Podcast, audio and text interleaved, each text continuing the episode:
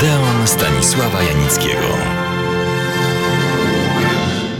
Grzebiąc w swoich szpargałach, natrafiłem na egzemplarz starego tygodnika Film, w którym notabene wtedy pracowałem. Numer 432, data 15 październik, rok 1967. Cena 3 zł. Film drukowany był wtedy w wersji czarno-białej z dodawanym gdzieniegdzie jakimś kolorem. W tym przypadku była to tak zwana brudna, wyblakła czerwień. Tygodnik rozchwytywany był natychmiast, kiedy znalazł się w kioskach ruchu, bo prawdziwej konkurencji jeszcze nie było. Układ był klasyczny. Na pierwszej okładce tego numeru była oczywiście i jak zawsze gwiazda. Była nią, i to pierwsza niespodzianka, aktorka włoska Delia Boccardo. Sądziłem, że zawiodła mnie pamięć, więc zanurzyłem się w rozlicznych fachowych encyklopediach, szukając Deli Boccardo. I nie znalazłem ani słowa. Więc dlaczego znalazła się na frontowej okładce popularnego filmowego tygodnika?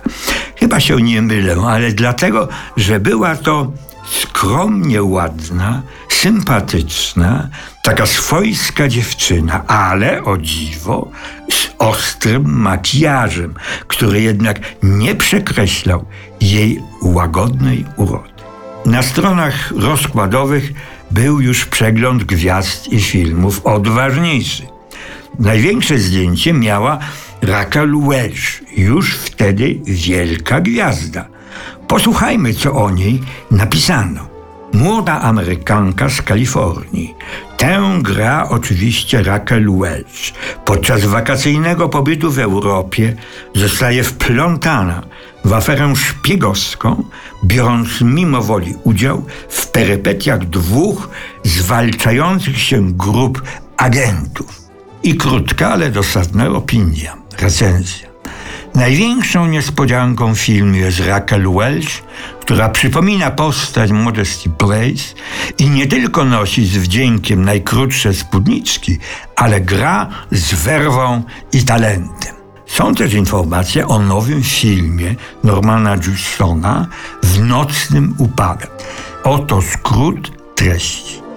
W miasteczku Sparta w stanie Mississippi popełniono morderstwo na przemysłowcu, który przyjechał tu z zamiarem realizacji szeroko zakrojonych planów budownictwa przemysłowego. Policja szuka winnego. Aresztuje przyjezdnego murzyna, który okazuje się pracownikiem FBI z Filadelfii. Gra go Sidney Poitier Bierze on udział w prowadzonych przez miejscową policję poszukiwaniach i w końcu rozwiązuje zagadkę. Najciekawsze i najwartościowsze filmy z całego dosłownie świata reprezentowane i oceniane były w rubryce filmy, o których się mówi. W tym numerze filmu był nim równie oryginalny, co znakomity pod każdym względem nowy film Pier Paolo Pasoliniego. Oto, co o nim wtedy pisano.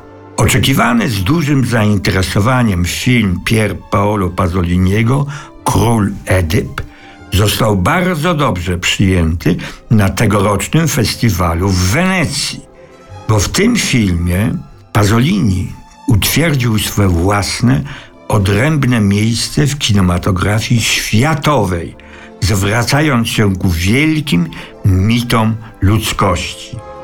Ten pisarz i reżyser trawestuje je w sposób nowy, odkrywczy, filozoficznie bliski dzisiejszemu rozumieniu losu ludzkiego.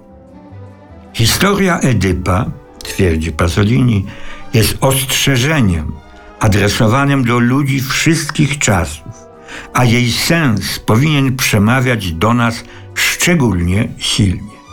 Antyczny bohater, który w swych wędrówkach doświadczył, zdawałoby się, wszystkiego i został wyniesiony na tron królewski, uświadamia sobie, że nie potrafi pojąć niczego.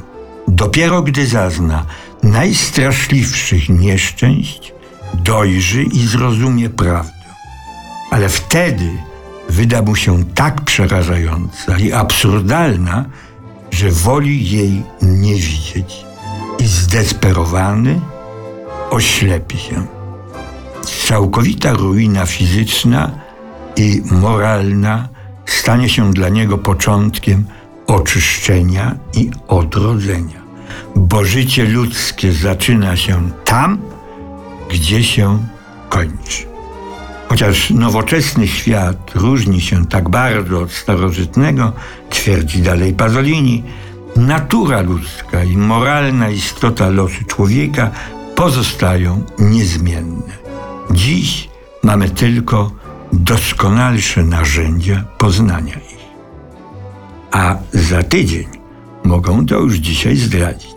Opowieść o sławnej i niezrównanej komedii sami swoi przede wszystkim z twórcami tej arcykomedii. Serdecznie Państwa do następnego Odeonu zapraszam.